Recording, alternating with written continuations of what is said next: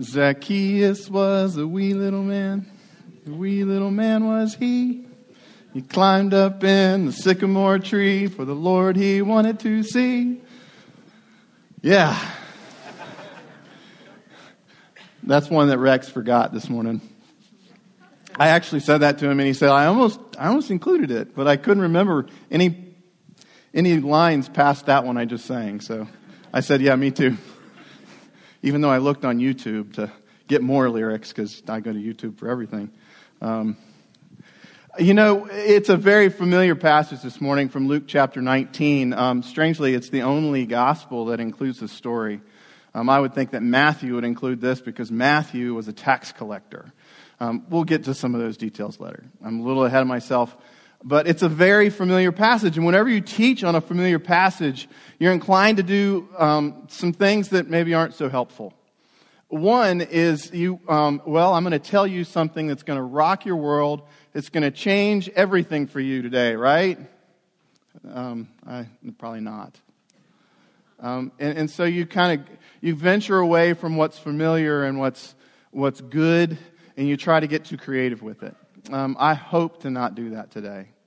Um, another thing that you do is you say, okay, well, everybody knows the story of Zacchaeus, so what are we going to do with the material that we have here? How are we going to live in a, in a way that's different? Um, I think there's part of that, but it turns very quickly into a moralistic message, and I certainly don't want to do that today.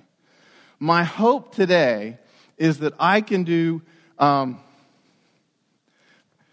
I can, okay, it's not coming up there, that I can help to arrange a meeting so that we in this room can, can have a meeting with Jesus. You know, it sounds like a, some, anyway. Um, so that we can have a meeting with Jesus, and as a result of being with Jesus, Jesus is going to change our hearts. Because he's the one who can do that, not me, not with my slick words and nothing else. But his word and his spirit and the character of Jesus is what's going to change us. So that's my hope today. I'm setting that out for you right away. You can evaluate how well I did at the end by saying, you know what? I know Jesus better now than I did when I came in the door. And if you can leave with that, I am content. I don't know if I get all the details right or if I include everything. But if I can get you to that place where you can see Jesus better, then we're good to go. Um, so I want to read the passage. I know we stand when we read. If, um, if you would stand with me as we read uh, through Luke chapter 19. And I'll include uh, some extra detail that you won't see up here um, that helps to kind of iron out some of the pronouns. They're, they're a little difficult, um, the he's and they's and all that other stuff. Jesus entered Jericho and was passing through. And behold, there was a man named Zacchaeus. Zacchaeus was the chief tax collector and he was rich. And he was seeking, Zacchaeus was seeking to see who Jesus was, but on account of the crowd, he could not because he was short. So he ran on ahead and climbed up into a sycamore tree to see Jesus. For Jesus was about to pass that way. And when Jesus came to the place, he looked up and he said, Zacchaeus, me? Hurry and come down, for I must stay at your house today. So he hurried and came down and received Jesus joyfully. And when they, the people, the crowd, saw it, they all grumbled. He has gone in to be with the guest of a man who is a sinner. One translation says, a notorious sinner. And Zacchaeus stood and said to the Lord, Behold, Lord, the half of my goods I give to the poor, and if I have defrauded anyone of anything, I restore it fourfold. And Jesus said to him, Today salvation has come to this house since he also is the son of Abraham. One translation says that he has shown himself to be a true son of Abraham. For the Son of Man came to seek and to save the lost. You can be seated.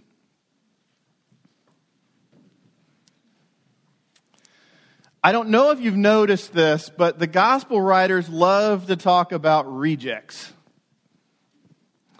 Um, Zacchaeus is one of those rejects. But um, most gospel writers, and Luke in particular, love to talk about, if you read the story, even the one that's right before this, that I hope to get there, but probably won't, is a blind beggar. We always like to read scripture in context. So um, this helps because this story, listen to the, read this and then read the story before. It's almost a complete opposite story about an oppressed, poor, blind man. And that when, when Jesus leaves that man, the crowd praises God. It's right before Jesus comes into Jericho that, that you read the story right before this. But this is a story about a rich man who was an oppressor. And uh, it, it's a, it, but, but it's an uncommon story in many ways, not because I think he includes Zacchaeus in this uh, reject category. Um, but you, you find all kinds of people, prostitutes, oh, they're outcasts. People like women yeah, you know the story about biblical times. Women were outcasts, women were not accepted, they were second class citizens. Children, in, in chapter 18, children are mentioned. Jesus says, No, let the children come. Don't push them away. They understand the gospel way more than you do. And that's, that's Jesus including the reject, the outcast. Prostitutes, you know, the woman who broke the alabaster jar and poured it all over Jesus? The, the, gospel writers love to include these people who are not seen as socially acceptable. And Luke, in particular, does that. You know, I think that maybe one of the reasons why, I think this is maybe the, the large reason why, is that Jesus had a particular affinity toward those who were in this category. That, that he knew that people that were at the end of their rope were much more inclined to accept him for who he was than those who were so educated and, and, and, and powerful and all these other things, rich. That Jesus knew that the people that he was going to reach most effectively were the, the poor, and he loved them better than anybody. And then I think another reason is that maybe he did it Maybe he, he helped people in this reject category to confront the religious leaders of his time. It was like shock value. Is what in the world is going on here? Why does he like that guy and not me? You know, what, how dare he heal on the Sabbath? And how dare he heal that guy on this? How dare he even touch that person? He's going to be unclean to go to church or to go into the temple because that's the way things worked. But Jesus did that stuff almost to get under their skin. I think maybe also the book of Luke was written for a guy named Theophilus who, who Luke says, I write this to you, Theophilus, so that you can have an accurate account of what, to, to know that the things that have been taught are true. And I've done the best I could do to write down the details that are going to help you to understand who this Jesus was. And so, again, my job today is to show what Luke was trying to do, which was to show us Jesus. Not a list of rules of things that we need to do to be like Zacchaeus or to be like, or to be like, or not to be like, but to show us Jesus because if we can sit down with Jesus, we can be changed. And that's what we want, isn't it? That's why you guys came here this morning, isn't it? Is to be changed? Maybe not. Maybe you just came here because it's kind of the thing that your family does. I'm a pastor, I get that. Like even days that I want off, I don't get them. I got to show up and be with you people. I'm just. You know, I, I think Jesus is brilliant in that he could do all of these things at the same time. He can speak to the learned. He can speak to the unlearned. He can speak to the poor. He can speak to the rich, all at the same time. Like, it's amazing. And the gospel writer, he's just writing things down as he's inspired to write it, and he shows us this glorious picture of who Jesus is. And one of the things that I, I love is that he teaches through those who shouldn't understand the gospel. he teaches the gospel to those who should. That the Pharisees and the Sadducees, those who had studied and memorized and knew everything, that he teaches those people through the unlearned, through people who, like the blind beggar in the previous story, he just believed that Jesus could heal him. But here we have Zacchaeus. And so um, let's climb into the story, if, we, if, you, if you don't mind. Who was Zacchaeus? Well, it says very clearly that he was a tax collector, and tax collectors were hated. People that, that, that worked for the Roman government. If you're a Jew and somebody works for the Roman government, that's one thing, but to have a Jew working for a Roman government was another. He was hated by his own people because he had turned his back on his own people and he was, he was stealing from his own people, oppressing his own people, people that worked hard for their money, but now they didn't have as much because of this guy, this character, Zacchaeus, that lives down there in his big old house and fine robes and all this other. And so it was, it was like a German going to work for the Third Reich. These, the Romans were the government that were, that were over the, the Israelites, and they were in their own land, occupying them, and they were held prisoner in their own land. And Zacchaeus was, was, was, was one of these guys that had sided up for, with, the, with the Roman government. And not only was he a tax collector, he was a tax collector of tax collectors. He had people working under him. It's like a CEO of tax collectors. And, and as a result, he had gotten rich. You weren't really supposed to get rich. The Romans didn't really want you to get rich. But he was, because he had scammed people. He had taken more than he was supposed to. And we'll see that later in our story. So he was hated. And I don't want us to think that, well, he was just a wee little man, and that's such a cute little song, and that he was just this guy. Just untied my shoe. He was just this guy that this little man, and he was a victim. He was not a victim. He victimized people. He was an oppressor. He was a bad guy. And you would have hated him too. Because he would have been taking too much of your tax dollars, and doggone it, don't do that. I'm an American. Right? He was hated. He had lost everything. I think he had given up everything for money. We know some of those people, right? Are, you one of them? Um, I think he had given up even on his community. He, he said, you know what? They, they're never going to love me. And he was alone. He was hated. And so, what does he do? He does two things that should shock you, but don't, I'm sure. We see it as more cute than anything else, but he ran and he climbed. When was the last time you saw a dignified, powerful, rich man running and climbing trees? I mean, in this culture, that would have been particularly offensive. Um, uh, a professor of mine pointed out in the, in the prodigal son, if you guys are familiar, the the father sits on the front porch. I'm painting a little picture for us. It doesn't say that, but he sits there and he looks out and he waits for the day that this sinful son comes home. And what does he do when he sees him on the horizon? He runs to him. And one of my professors said that this would have been shocking for the person in the ancient Near East. Because a father of his status would not do that. Remember the kind of clothes they wear. He would have needed to grab his robes, pull them up, literally exposing himself to run to this sinful child who had blown everything on prostitutes and all kinds of things. And they would have said, No, no, no. A man of his, na- of his character doesn't do that kind of a thing. And the same thing is going on in this story. Zacchaeus would not have done this if for not a really good reason. Zacchaeus wouldn't pull up his robes and run ahead.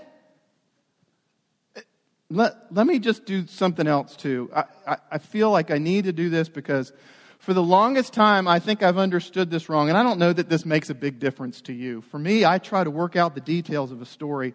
I try to paint the picture. Maybe you're like that too. Let me help us do this. Got to hitch up my robes. Um, so, I think a lot of times we think, well, well, Zacchaeus ran out and climbed up in a tree, and, and Jesus came into the city. I don't think that's the way it happened. And I keep referring to this story before of the blind beggar. The blind beggar, it says that as Jesus came into Jericho, or before he came into Jericho, there was a blind beggar, and there was apparently a crowd, and they were all making noise. And the blind beggar is crying out, Jesus! Or he, he said, Son of David, which was an unusual title, but for, for Jesus, most people didn't use it. It's only used like one other time in the whole Bible, or, or in the New Testament. Son of David! And, and, and, and so you've got this crowd that's gathered outside of Jericho. Now, this we should, be, we should understand this is a lot like if you know somebody, or maybe like a town like Brevard, that has this incredible athlete that played for them. Okay, and maybe this is the case. I don't know of any. But they had an incredible athlete. He played football. And he gets, and he goes to Alabama. And then Alabama, out of Alabama, he gets recruited and he goes and he plays for the NFL. And the NFL team wins the Super Bowl. What happens when that guy comes home? everybody, I mean, especially if it's a little town, everybody recognizes recognizing they have a parade, they have people that go out into the city, and the further you can get out in the city, you're going to got a banner up, hey, Bobby, you're awesome, right? And that's similar. Jesus was a, he, and for some people, for a lot of people, he was, he drew crowds. I mean, think of the 5,000 that gathered with him for the Sermon on the Mount. I mean, we think of him as this guy who, who was, you know, rejected and despised and all the things that it says in Isaiah, but he was loved. And, and people went out to go see him and they wanted to see, you know, can he touch me the way he did that person? And man, this guy's awesome. And so stories would have preceded him and people like Zacchaeus or anybody else would have heard those stories. And so they line the streets. But it doesn't say that Jesus, that Zacchaeus met Jesus there. It appears when it says that Jesus was passing by the city of Jericho, that he was walking through the city and he was leaving the city. Which makes sense because the sycamore tree wouldn't have been in the city, it would have been outside the city. And Zacchaeus, so Zacchaeus runs ahead of where the crowd is lining the street, seeing Jesus. He climbs up in a tree, and the sycamore had these big, wide branches and real heavy leaves, and he, maybe he was up there hiding. Remember, he did have a robe on, and you don't want to climb a tree with a robe on and have people look up and, you know, it's just. Um, and so you've got this little situation going on where, where Zacchaeus is, is, is out there, and, and, one of the significant things about that is if that is the way it happened, if you don't believe that, that's fine. Um, I read this stuff this week, and this author kind of convinced me of this point that it wasn't as he walked into the city, but it was as he walked out. And that's significant because of what comes next. That if he was doing that and Jesus walks through the city where he was being celebrated, more than likely because this, this culture is hospitable, they would have had a meal planned for him and a big celebration for him. They would have invited him in. Come into our banquet hall and we want to have a big celebration for you. But instead, Jesus walks through the city says, I'm not going to accept your hospitality today. I'm going to take it from this guy that's up in the tree. And they're like, what a slap in the face. We prepared all this. We're celebrating him. And now he wants to call down out of a tree this little short rich guy and accept his hospitality? Man. And so they grumble. Does that make sense? I think that helps to make sense. But it also helps, to, helps us to say, man, how, how many times have I been that person that grumbles about what other people get that I don't get? You, again, you think of the prodigal son, the older and the, the younger son, the son who works his whole life for his dad. And his dad, when, when the boy comes, he runs, he gets him, he puts a robe around him, and he throws a big party for him. And the son's like, I can't believe you.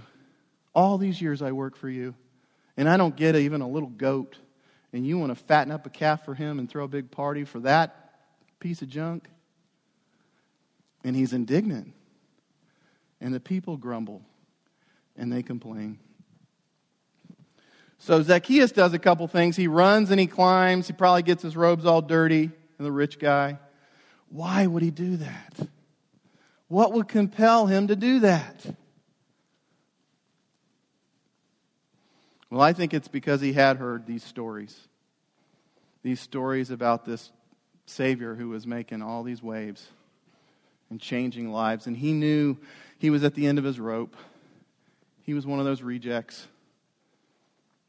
And he was ready to lay it all down for Jesus.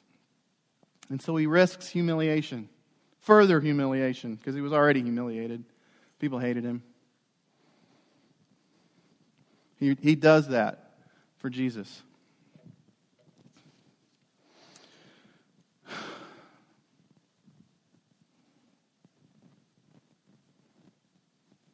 Okay. I'll find where I was here in just a minute. Maybe I need to stay a little closer to the podium. Um,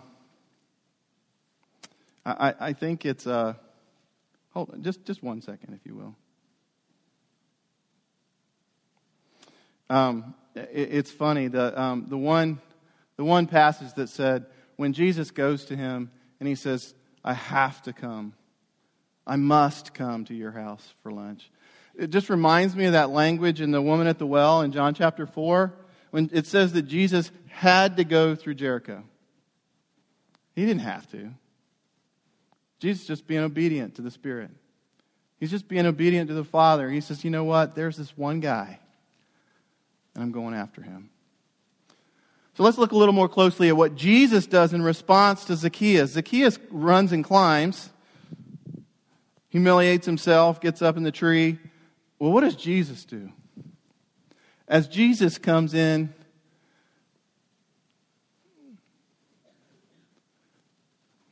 and, this, this I think is so significant. Jesus looks at him and calls him by name. He's walking down in this crowd of people, and he looks up in this tree. Again, it was probably these thick leaves. Every commentator I read is like this this tree had these thick leaves. you know, I don't know. And here he is peeking through, and he looks up and he sees him, and he goes right after him. And he looks him in the eye. And he says, Zacchaeus. How did he know his name? Well, he had an advantage over us in that he was the Son of God. I think that's probably the best explanation. Or maybe it was because he was such a notorious sinner. Probably not. I, but he calls him by name. If you are a believer in Jesus, know this He has pursued you, He has looked at you, and He calls you by name. What is it like to be called by name by the God of the universe? What is it like if you realize that you're at the end of your rope and I, I've given up everything for this pile of money that I have in the corner of my house? I can't, I, I can't do this anymore. I'm so despised in my own community. Things got to change. And for him to get up in a tree and think, I just want to see who he was. That's, significant about the language here. It doesn't say he, didn't, he wanted to see what Jesus looked like. It says, no, he wanted to see who Jesus was. He really wanted to know Jesus. And Jesus says, No, Zacchaeus, I know you. I know you. I knew you before the foundation of the world, as it says in Ephesians chapter 1. I knew you. It sounds like when he says, Zacchaeus, come down, it's like the first conversation he's ever had with Zacchaeus. It's not. In order for Zacchaeus to be where he was, God had been having conversations with him for a long time. He wouldn't have been there otherwise. what would have, he wouldn't have done that. He, he wouldn't have heard those stories. He would have kept doing what he was doing, just robbing people of their money. Probably got He's probably like so over, like, oh, they hate me. Who cares? But Jesus calls him by name, looks at him and calls him by name. It's significant. And I, you know, I don't know if you can even remember. It's been a long time since I remember what it was like for to get that first gaze of Jesus. When he looked at me and he called me by name. Have you had that experience? Do you have a relationship with Jesus such that you know that he looks at you and he gazes at you and he calls you by name? That will change your life. That will change your life. It certainly changed my life. So now we're coming down out of the tree. And Jesus gives, even gives him power by saying, I'm coming to your house. And, and Zacchaeus, he gives Zacchaeus the power to receive him. Gosh, I mean, can you understand the people why they, what, what is he doing? Why is Jesus doing this? Um, gosh, so many different directions I could go here. Um, I do have notes, so I should probably follow them, right? I'm not real good at that. Um, I, I, as I said before, I'm really interested in you guys experiencing Jesus through this. Um, I have a clip that I want to show and I'll just be really upfront. It's, it's a little disturbing. Um, I, I, think you'll be okay, or I wouldn't show it. But um, it is a little bit disturbing. Um, but I think it, and I won't be able to get to all the reasons why I use this, but I think it does demonstrate some things that are really significant. So let's check this out, and maybe I'll unpack it, or maybe I won't. But uh, yeah, let's check it out. ladies and gentlemen, we have the best freak show in town, Mr. Pete Robinson. You got the limitless dance. Step right on in. And now, ladies and gentlemen, gather in. A perversion of nature. A man, if you could even call him that, whom God Himself has turned His back upon. I give you the limbless man.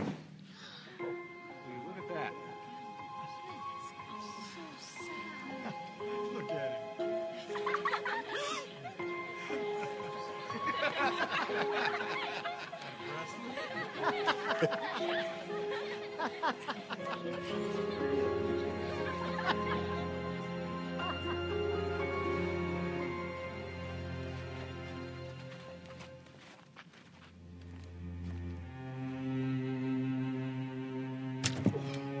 You are magnificent. Hey, get away from him! What's the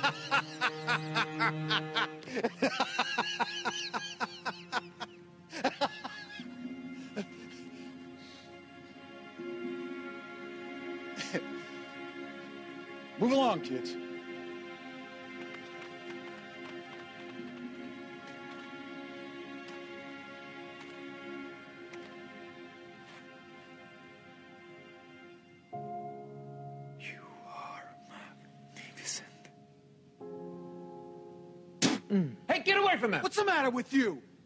It's all right. No harm in it. My fault. Maybe I got a little too close. Eh, friend? You have a good evening now.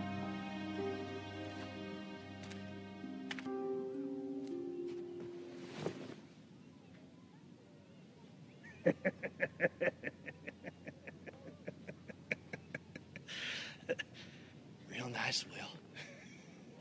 Seems to change your mind about joining one of them fancy shows. What are you saying? Don't you know nothing? You just spit on the showman from the butterfly circus.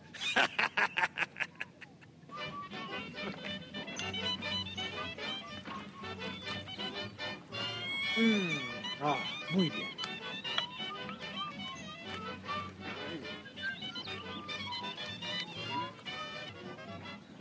my trunk.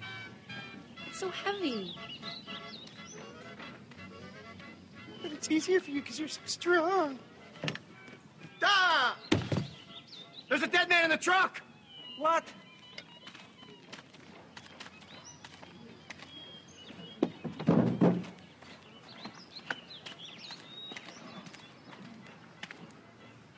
Well, now, look at this. This is wonderful. On over by the fire. Warm up a bit, little man.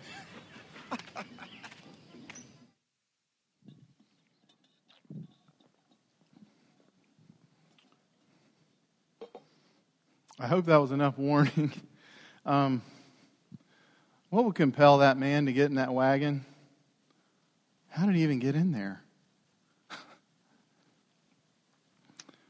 um, that main character, and I, I don't really know anything about this movie at all. It's a short film, it's 20 minutes long. It's called The Butterfly Circus. Sorry if it, like, there are offensive things in there. I, I honestly don't know. Craig sent this to me, and uh, I felt like it was really appropriate. Um, but I want to see it. And for more than, for no other reason, really, well, there are multiple reasons, but the main reason being that main character that got up in that man's face and said, You're magnificent. And at first he was suspicious, like, What are you talking about? And so he spits in his face, but then he realizes that there's something different about this guy. This is the guy from the butterfly circus I've heard so much about. He takes the, the, the, the beaten up and the, the, the people who get ridiculed and, and he takes them in and he loves them and, and he gives them hope. Does that sound familiar? That's our story. A man like Zacchaeus who was ridiculed and despised, and people would throw tomatoes at him if they could. Jesus compels this man to do things that men shouldn't do in his position. Jesus pursues his heart. He knows him. He knows him like Zacchaeus has never been known before. He calls him out of the tree. He, he makes himself available to be, for Zacchaeus to be hospitable to him. And then he gets invited into the house, which seems to be not just like a, a quick lunch. Come on, Jesus, and have a quick bite. But that would have been a longer stay, probably through the night. And it's funny the way biblical writers do it. We get so little detail. It's like, give me more detail, man. But it says that I don't know where it happened. If maybe Zacchaeus, knowing that he's going to go to see Jesus, he's got all his money in the corner over there. Or maybe, maybe it took a while. But what if Jesus offers him the same deal he did the rich young ruler in chapter 18? What if Jesus says, give it all up and you can know eternal life? The rich young ruler he blew it, right? He says, You know what? Can't do that. My money's too important to me. And I, I really think this is to, again, contrast and say Zacchaeus was willing to give it all up because he was so compelled by his time with Jesus. And, and, and, and Jesus looks at us in the eye. He looks Zacchaeus in the eye and he loves Zacchaeus. Now, I think one of the dangers that we can come into is that we can, um, I don't know how long you've been a believer, if you are, but the faith can get pretty boring, can it? Can't, can't, can't it? Where in the world am I from? It can get pretty boring. I mean, showing up to church on Sunday morning can, can, can feel like a task serving Jesus when Jesus is a taskmaster. You know what Jesus could have done when he saw Zacchaeus? He could have called up there and he said, Zacchaeus, oppressor of all these people who's stolen money from these people since you were little, worker for the Roman government, get down out of that tree and repent right now. How dare you? He could have done that He probably would have been justified in doing that. And the people would have applauded him and probably praised God. Jesus is willing to tell the truth. He doesn't do that. He meets, he meets Zacchaeus and he looks at him and he loves him. He calls him by name. He goes and he stays in his house. He spends time with him. And as a result, Zacchaeus says, You know what? You're worth it, Jesus. I'm giving everything I have, everything I've worked for, I'm giving it away. Now, if I'm going to be moralistic, I'm going to say, okay, let's be like Zacchaeus. I mentioned this earlier. Give away everything you have to the poor. I'm not going to do that. This was a personal interaction where Jesus had this incredible ability to see people where their heart was and to go after the thing that they were serving. And saying, if you're going to serve that, you're going to die. If you're going to serve me, you're going to live.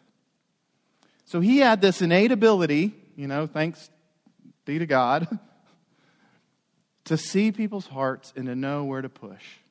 Now, he may push you in the same direction to be more generous, to be more hospitable, to welcome people in your home and have lunch. But I'm not going to go there because this is the interaction between those two. What's your interaction with Jesus pushing you toward? What is your time with Him and time in the Word? Where is that pushing you into a more intimate relationship with the Father God? How does He need to work on our hearts? Where are those areas that we know we are serving this idol and we just can't let it go?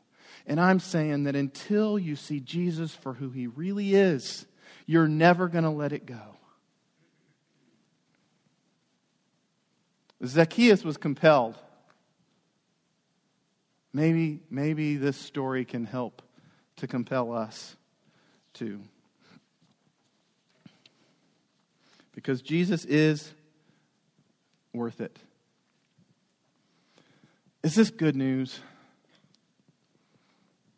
Are you at the end of your rope?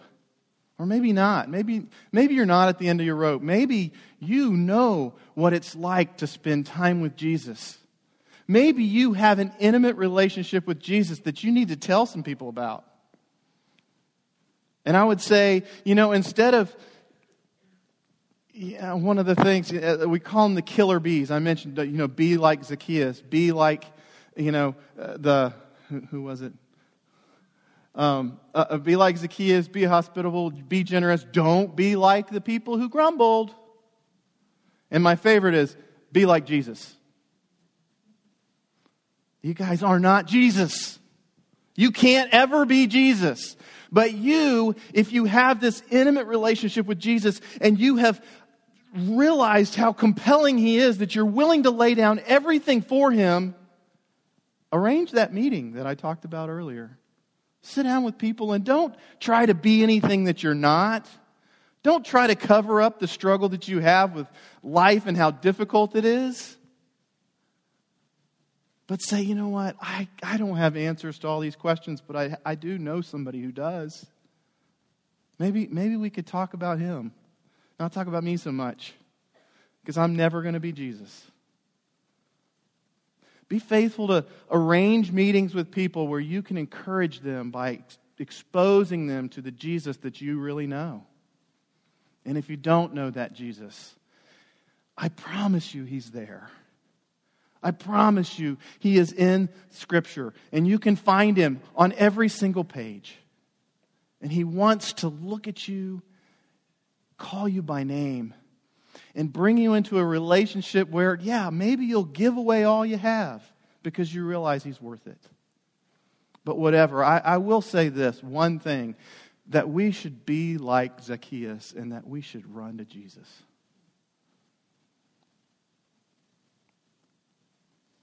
Pray with me, please.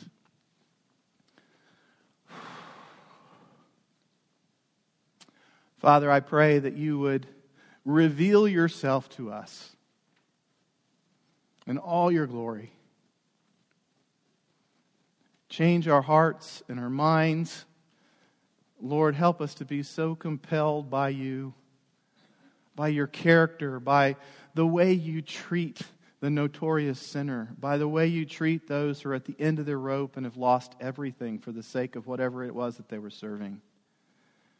Father, that you love us, that you care for us in such a way that you speak personally to our hearts. Lord, I pray, I pray that we would be able to do that today.